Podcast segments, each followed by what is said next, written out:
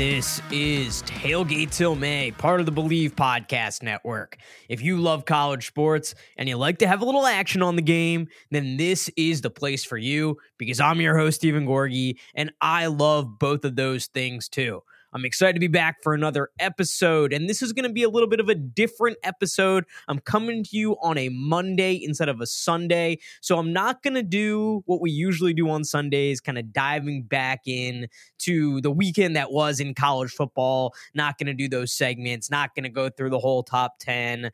Uh, feels a little late for that, so this will be a little bit of a different episode. We'll take a little bit of a bigger picture look at things, and then tonight is the start of the college basketball season. So we'll take a bit of a look at that as well. But before we dive into everything, just a reminder you can find me on social media Twitter, Instagram, TikTok, all at the same handle at Gorg on Sports. That is the best place to find any updated picks that I have uh, outside of this show. Great example this past weekend. Uh, I hit the first two legs of my money line parlay of the week, and then I wanted to hedge it a little bit because the last leg was LSU to beat Alabama outright. LSU got up early, scored scored early early touchdown, went up 7 nothing. The odds on that game flipped live where it was Alabama plus 134. Uh, so I ended up betting Alabama at plus 134 as a bit of a hedge on that money line parlay. And a good thing I did because Alabama ultimately came back and won the game. Uh, if I didn't hedge that a little bit, I would have lost that. I wouldn't have made anything on that money line parlay. So that's a, a great place to follow me for any picks that I have. I post them all on Twitter. If there's anything that I add outside of this show, I post it there. So follow me at Gorg on Sports. I'd also love to hear from you. I want you to be a part of the show. I want to know what you're thinking, what you're feeling. I want to hear about your big wins and your bad beats. I want to build a sports, college sports gambling community here. Uh, so hit me up there at Gorg on Sports. Okay, let's get into this thing. Uh, let's look back at week 10 in college football. And I got a couple thoughts that might sound kind of counter to each other at first, but I think they really do go hand in hand. And my first thought is, I think we are truly starting to see some separation at the top of this sport right now. But I also think that this sport, the top of this sport is close enough to the next tier that if you are without some of your top players, you are going to have a hard time. You can get got. So, to that first thought, I really do feel like Michigan, put all the sign stealing stuff aside. Just kind of put that out of your head right now, and we'll see what happens with that. And if there is a punishment, if Harbaugh is suspended, whatever the case may be. But just look at what this team has done on the field through the first nine games of the year. And this team really seems to have separated from almost everybody else in the sport. You guys know I am a big fan of Bill Connelly's SP plus rankings. I think it's one of, if not the best, college football advanced analytics out there. And Michigan is the only team in the country right now that is in the top five on offense, so the number five offense in the country, and in the top five on defense the best defense in the country. Not only that, they are number five in special teams. So they are the only team in the country to be top five on offense and defense. And then, of course, the only team in the country to be top five on offense, defense, and special teams. I don't see a flaw with this Michigan team right now. Now, that doesn't mean they they can't be beat. That doesn't mean that there's not a style that can't beat them. But right now, I have not seen what Michigan's fatal flaw is. Maybe it's getting in a shootout. Maybe it's that. Maybe if they have to go up against a Washington type team or an Oregon team that has an even better defense than Washington does and uh, equally as potent offense, maybe that's the kryptonite for Michigan. But I haven't seen that yet nobody that stepped on the field with Michigan this year has even been in the same ballpark as them. It hasn't even been close. Now, granted, they haven't played the best schedule this season. And really, they're going to have a two game schedule that comes down to the last three weeks of the season here with at Penn State, their first real game of the season, uh, coming up this weekend. And, you know, I say that, but like they, have played the schedule. They could have scheduled better out of conference for sure, but they have played the Big Ten schedule put in front of them. This Rutgers team that Ohio State struggled with for over a half, Michigan dismantled them 31 7. Michigan absolutely dismantled that team. And I know it was close for about a quarter or so in that game. But when you actually watch it, when you dive deeper, Michigan dismantled Rutgers in that game. Michigan has dismantled everybody that they've played. But we, of course, are going to find out a lot more about them in the next three weeks. I think they are what we've seen so far. They've played the schedule that was in front of them and they've dominated the schedule that has been put in front of them. I think Georgia is the other team that is right there on their level right now. Now, Georgia did not cover last week against Missouri, but Georgia did win against Missouri. And we got to remember, Georgia is doing all of this without Brock Bowers. They played that game without Brock Bowers. Outside of Marvin Harrison, perhaps the most terrifying receiving threat in the country. Now I know there's some folks that can can make a case uh, for that that title as well. But Brock Bowers is right up there with any of them. And Georgia uh, won that game. They beat Florida a couple weeks ago without Brock Bowers. Georgia is right there with Michigan when it comes to those teams that are balanced on both sides of the ball. Number six offensively in SP plus, number five defensively in SP plus, and that's why Michigan and Georgia are the top two right now in Bill Connelly's SP plus rankings. I think those two teams are really starting to separate themselves now, and the gambling odds reflect that as well because they are and they have been the two teams that are favored to win the national championship. Michigan, a slight favorite over Georgia, plus 230. And then you have Georgia at plus 250. And then I think there is a group of teams right behind them that are, are there, but not quite on their level. Now, again, could they win on any given day? Yes, but I don't think they are quite at the same level, which includes a team like Florida State, which brings me to my next point. Florida State, I think, is one of these teams that is right there. I think they are going to make the college football playoff. I think they are going to go undefeated. I've been impressed by them throughout the season, but they didn't have their top two receiving threats over this weekend when they played Pitt. They didn't have Keon Coleman, a guy that every time I watch him, my mouth, my jaw is just on the floor because he does something incredible. And they didn't have their next best receiver, Johnny Wilson. And I think that really hurt them in this game. It was a tight one, at least throughout the first half uh, and, and into the, the early second. This was a game that Florida State was struggling in. They were up 10 7 at halftime. They eventually pull away, win 24 7, but it wasn't pretty.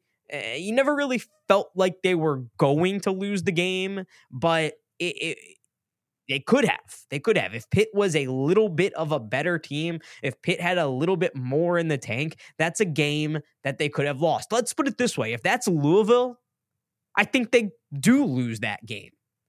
So I think that just shows to that second point there. We're seeing separation at the top, but we're also seeing how much the loss of a player or two, especially a key player, can hurt you. We're also seeing, in the case of Texas, how much not being without a key player can hurt you and how much miscues, not executing at peak efficiency can hurt you. Texas is another team right there with Florida State that is balanced on both sides of the ball. Number 10 on offense in SP plus, number 8 on defense. And they they they were dominating that game against Kansas State. They held Kansas State to next to nothing on the ground. I was tweeting about it uh, during the game, but there was a large part of that game where Kansas State one of the most prolific running attacks in the country over the past couple se- seasons, ever since Chris Klieman got there, was at two yards per carry. Texas was dominating in the trenches, just crushing them up front. Kansas State finishes the game at 1.5 yards per carry. They finish with 43 rushing yards. I looked at this earlier today. Over the past season and a half, since the start of the 2022 season, Kansas State's lowest rushing output was uh just over 130 yards, 130 something yards. I don't have the exact number off the top of my head, but I know it was in the 130s. That was their lowest rushing total over the past couple years until they played Texas this weekend. And Texas held them to under two yards per carry. Texas absolutely dominated that game, but they were starting Maalik Murphy because Quinn Ewers is out at quarterback, and Maalik Murphy made some mistakes. Kansas or Texas rather made some mistakes, most notably turnovers. Turning the ball over and not converting in the red zone is something that hurt Texas yet again. That game ends up going to overtime, a game that te- Texas was absolutely dominating, both visually and on the scoreboard, up 27 to 7 at one point. That game goes to overtime, and Texas's defense came up big in that overtime to stop Kansas State. Kansas State goes for it on fourth fourth and goal from about the four with a chance to win the game. Texas comes comes up with a big stop, but this is a game that there is no way Texas should have lost. This game should not have gone to overtime. I I wrote this one off basically in the second quarter. I I thought this one was done. And because Texas is is without their starting quarterback and because they made some mistakes, they had some miscues, this game ends up going to overtime and they almost lose it. So I think we're seeing there's a clear group of teams at the top of this sport right now. I think Michigan and, and Georgia are the top two, but I think teams like Florida State and Texas are right there. I think Oregon is right there. Uh, I think Alabama is maybe not in the top four right now, but they're certainly in the top eight, if you ask me. Washington, that defense is starting to scare me, but that offense is still really, really good. I, I think there is separation at the top, but none of these teams is good enough that if they are missing a key player, or if they are not executing up to their full ability, that they can't get beat on any given day. So that's kind of my big picture takeaway from week 10 in college football. We have a really big week 11. Again, the biggest thing is that we're going to finally see Michigan play an opponent who could actually beat them. I don't have a lot of confidence that Penn State's going to beat them. Yeah, Penn State did exactly what I said they were going to do to Maryland because I watch that series every single year. I'm devastated every single year as a Maryland fan by what happens in that game. But you know what? If you are interested in betting Michigan, if you're like me and you think that Michigan really is far and away the best team in the country, it might have just been the best thing that possibly could have happened if you're interested in betting Michigan this weekend. That lined open around six and a half. I saw it on Sunday morning. I'm seeing a lot of four and a halfs right now. I will be taking Michigan minus four and a half in this game.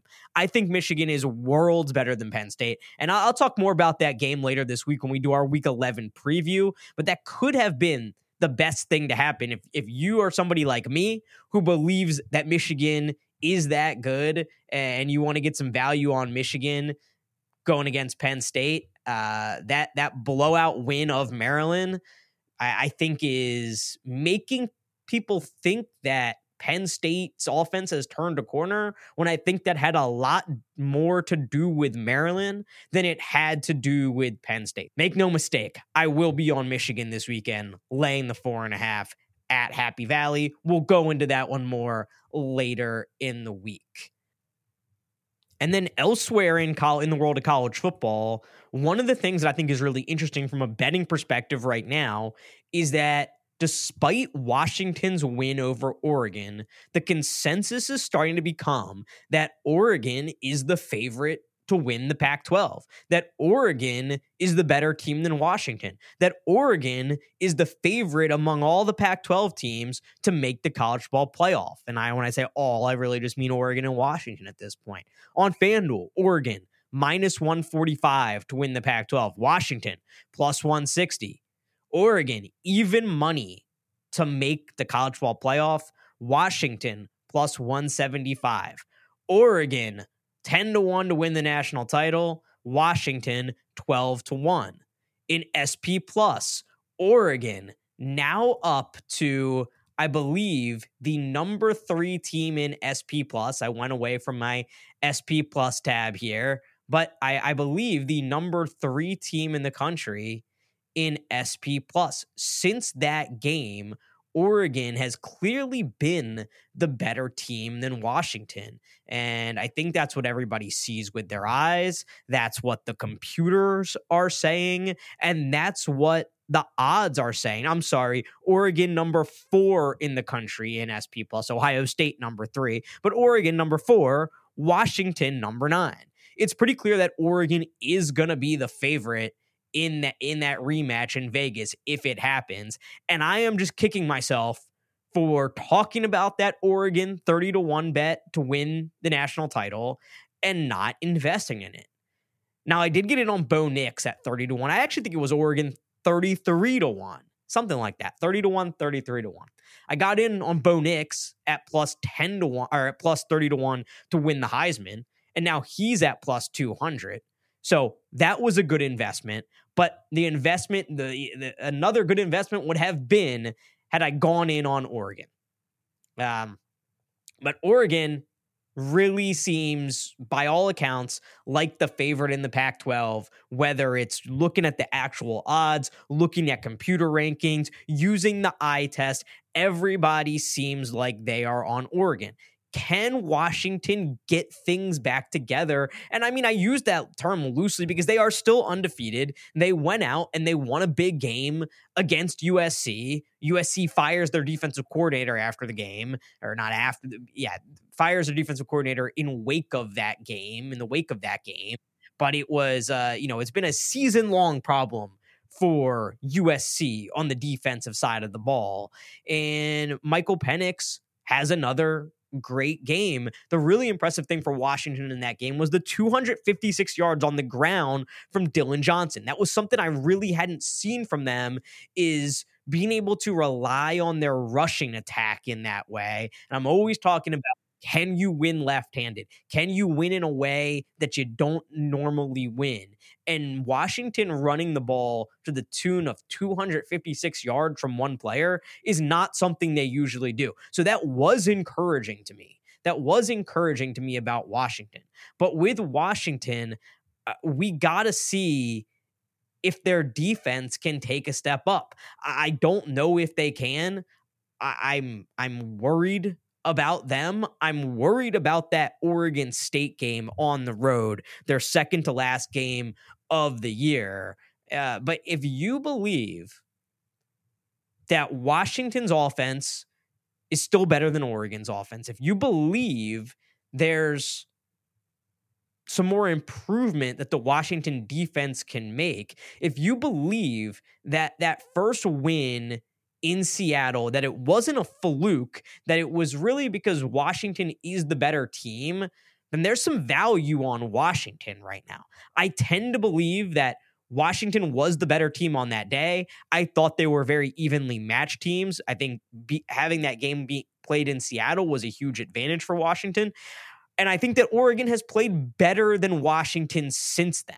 So I'm not looking to invest in Washington anymore than I already have. I've already invested a lot in Washington over the course of the season. I have a Michael Penix 16 to 1 ticket to win the Heisman. I have Washington to make the college ball playoff at, at plus 650. I have Washington to win the Pac 12 at plus 375. I got that in July, and then I went back and I got more of it uh, later in the season because I was loving the way that they were playing. So I think I'm invested enough in Washington there's not really any value on Oregon at this point. So, you know, the time for that has kind of passed. But if you see something in Washington, now would be the time to invest in Washington again if you didn't get in on them earlier this year and you still like them because Oregon is seen as the the favorite in this conference right now. Uh, I don't see it that way. I I see it that way. I agree that Oregon should be the favorite, so I'm not looking to invest anymore in the Huskies right now. So those are some of my big picture thoughts on college football coming out of week 10. I want to talk some hoops because tonight is the start of the college basketball season. And I want to start with a big picture thought that doesn't kind of that doesn't really even really relate to gambling. It's more just as a college basketball fan, a thought I have. And it's you know, this start of this season is so lackluster in college basketball it's November 6th. The today is opening night and let's see. I'm going to espn.com right now and on the front page I see an article about the NFL and the MVP race. I see some headlines involving the Cubs and their manager, some other baseball offseason news, manager news, uh, some Jim Harbaugh Connor Stalions investigation stuff. Uh, that's the stuff I'm seeing right now on the front page of ESPN. I don't see a single thing about the start of the college basketball season. And okay, here we go. I'm about halfway down the page. College hoops is back, and the Bilas index has landed. There we go, one through 68 men's college basketball rankings. But it took me about halfway down the page to find something. There's no buzz about this season right now. There's not a lot of excitement around the season right now. And I think a huge part of that is you look at the schedule tonight, and there's a lot of top 25 in action. But who are they playing? Purdue's playing Samford, UConn, defending national champions, playing Northern Arizona. Tennessee, the number nine team in the country, playing Tennessee Tech. Miami playing NJIT. North Carolina's playing Radford. Villanova is playing American, Kansas, North Carolina Central, Houston, Louisiana Monroe, Kentucky, New Mexico State. There are not a lot of big games on this docket. Duke playing Dartmouth, Arizona playing Morgan State. The biggest game of this night is number 21 USC playing Kansas State, and it's a game that's going to tip at 10 p.m. Eastern Time in Las Vegas. No wonder there's no excitement about college basketball right now because you haven't heard of half of these teams, or if you've heard of them, you don't know anything about them that these top teams are playing. There's not there's no compelling matchups right now. And the Champions Classic is next week. But tonight there are no compelling matchups outside of Kansas State USC. I think Georgia uh, plays Oregon. It's not a top 25 matchup. It is at least two power 5 teams. I think that's also in Las Vegas and it is, but it's 4:30 Eastern time in the afternoon. Can we not get a 7 p.m. tip on ESPN for one of these games? An 8 p.m. tip, a 9 p.m. tip? Like there is no excitement right now, and it's because they haven't given us any reason to be excited right now. There's no reason if you're somebody whose life isn't college sports, if you're somebody who watches the NFL, watches the NBA, watches college football, you like baseball, you like hockey, you just are a sports fan in general. Why in the world would you tune in to college basketball tonight. You've been given no reason to tune in or care about this. I- have long had the idea that college basketball really needs to take advantage of that first Saturday after the college football championship weekend. You have that open date where really Army Navy is the only, not really, that is the only college football going on. That's that weekend right after the conference championship weekend. That is a huge opportunity for college basketball to take center stage. I wouldn't mind at all if over the court, if the way the college basketball season worked was we tipped it off at feast week, the week of Thanksgiving, with all those tournaments, because all those tournaments are great. They are entertaining. You get a lot of big matchups. And let's just tip it off then, because I don't see any value for the fans right now in these games over the next couple weeks. There's nothing drawing people in. There's nothing super intriguing for people until that Champions Classic next week. But those matchups, like that Champions Classic game, those two games, are few and far between. And that's going to be great. But what else are we getting? What else are we getting until we get to Feast Week outside of that Champions Classic? A couple here and there, but there's nothing that is really making you tune in and watch. And, you know, furthermore, yeah, we're to get a Duke Michigan State game. That's to be a top 5 game and it's to be it's to be fun. It's to be entertaining. Uh, I'll obviously watch it. If you're listening to this podcast, you'll watch it. But what does it really mean in the grand scheme of things? Eh, these, these non-conference games have such little meaning in the grand scheme of the college basketball season. And that's why I get really frustrated come tournament time, come selection time, when you hear all these people saying, well, you gotta. You got to consider what the team is right now. You got to you can't punish them for what they did in November. And I couldn't agree with that any less. We need to be making these November games more important, not less important, if we want people to tune in in November. So if it was me, if I was running this sport, I would say let's tip it off Thanksgiving week. Let's start with feast week with all these big tournaments. And then the weekend after the college football conference championship games, go and create a bunch of regional tournaments. Go and copy some version of what they do in Philadelphia with the Big Five. In Ohio, you can have a tournament with Cincinnati, Ohio State, Dayton. It would be a great tournament. Xavier. Make regional tournaments where, especially in this day and age of conference realignment, where regionality matters so little, let's restore some of that regionality to college basketball. that's part of what makes this whole th- thing so great. That it's part of the reason that we all got so invested in this is the that regionality, those rivalries, and everything that comes with it. So let's give people a reason to actually watch college basketball in November and December. Give them a reason to not wait until March to watch college basketball. And I think some regional matchups like that, and you can do it in a tournament form. I like doing it in a tournament form would be fantastic. That's what I would do. You can have that one in o- in Ohio. In Indiana, they they do something like this. They have this Crossroads Classic where Notre Dame, Indiana, Purdue, and Butler uh, all play.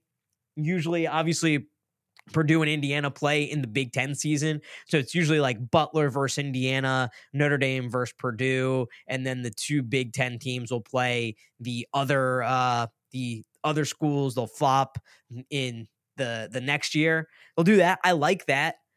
We need more things like that. We got to do more like that.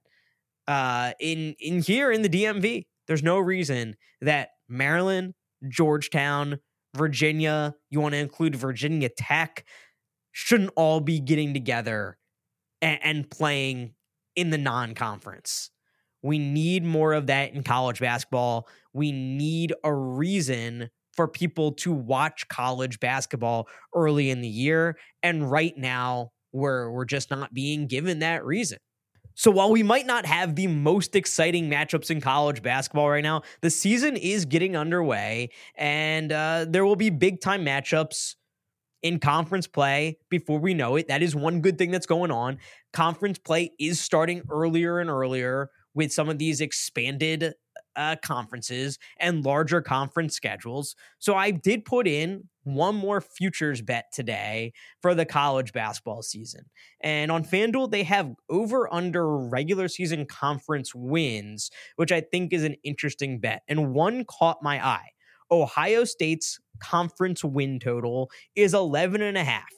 If you take the over on that, over 11 and a half conference wins for Ohio State, it's plus 180. And that's the bet I put in. And I, I found that uh, to be a very interesting one because the implied odds on that are 35.5% that on a plus 180 bet. So I think the odds of Ohio State winning 12 or more regular season Big Ten games.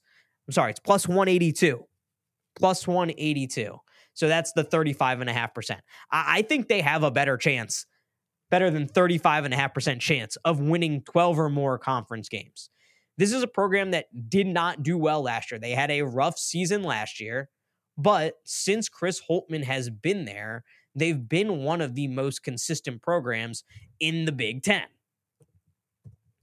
Up until last season, they had made the NCAA tournament every year that he had been there. Uh, I mean, even if you include the 2020 tournament that was canceled, they were going to make the tournament that year. They were number eight in KenPom when that season ended, when the season was canceled, but they had made the tournament every year. What Ohio State fans had been upset about was not getting to the second weekend. But you'll look at their conference records over the course of Chris Holtmann's time there. Uh, last year, they went 5 and 15. But outside of that, they have a couple 12 and 8s, a 15 and 3, an 11 and 9, and then 8 and 12 is their next worst record. So they have gone over that 11 win total quite a bit. They were not very good defensively last year. That's somewhere that's an area they are going to have to improve a lot on. But I like I like this roster and what they have coming back. Yeah, they lost some guys. They lost Brice Sensabaugh not- notably after a year, but I love their point guard Bruce Thornton who's coming back. They pick up some guys in the transfer portal, uh, a couple guys who have Big Ten experience. Jamison Battle from Minnesota was a big pickup for them. And then they bring in a really nice recruiting class once again with some highly rated guys, three top 75 guys. And I'm betting here on Chris Holtmann to return to his consistent ways. That's never been the problem for Chris Holtmann is winning in the regular season. It's always been about the tournament. So I think that I think with those odds of plus 182, I really like that for Ohio State. You also take a look at their schedule, and per KenPom, there's only four teams in the Big Ten in his preseason top 25. That's Purdue, Michigan State, Illinois, Wisconsin, and Maryland. Only one of those four teams, Wisconsin, appears twice on Ohio State's schedule. That means a lot of the lower rated teams in the conference are the teams that Ohio State gets to play twice. So the, the schedule is favorable. They have Minnesota twice, they have Penn State twice, and I think those will be the two bottom teams in the conference. Rutgers is projected down there, and you know Rutgers is never an easy game to play, uh, but they are ranked as one of the the lower rated teams in the conference per KenPom to start the year. They get them twice. So I like how the schedule shakes out.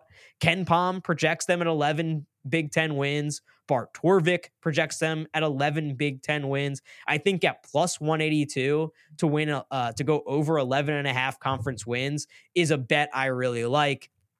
And one of the couple bets that I've put in uh, to start this college basketball season. So as we get into the college basketball season, I will be tweeting out college basketball bets. I will be talking about them more in depth on this show, of course, as well. So stay tuned to my Twitter at Gorgon Sports because you know, obviously with basketball, it's not like football. We got games coming every day, and I, I bet college basketball almost every day. So if you want to see what I'm betting, even on a day where there's not a show, make sure you stay tuned to my social media, especially Twitter at Gorgon Sports. That's our show for today. Until next time, keep the girl hot and the cooler cold.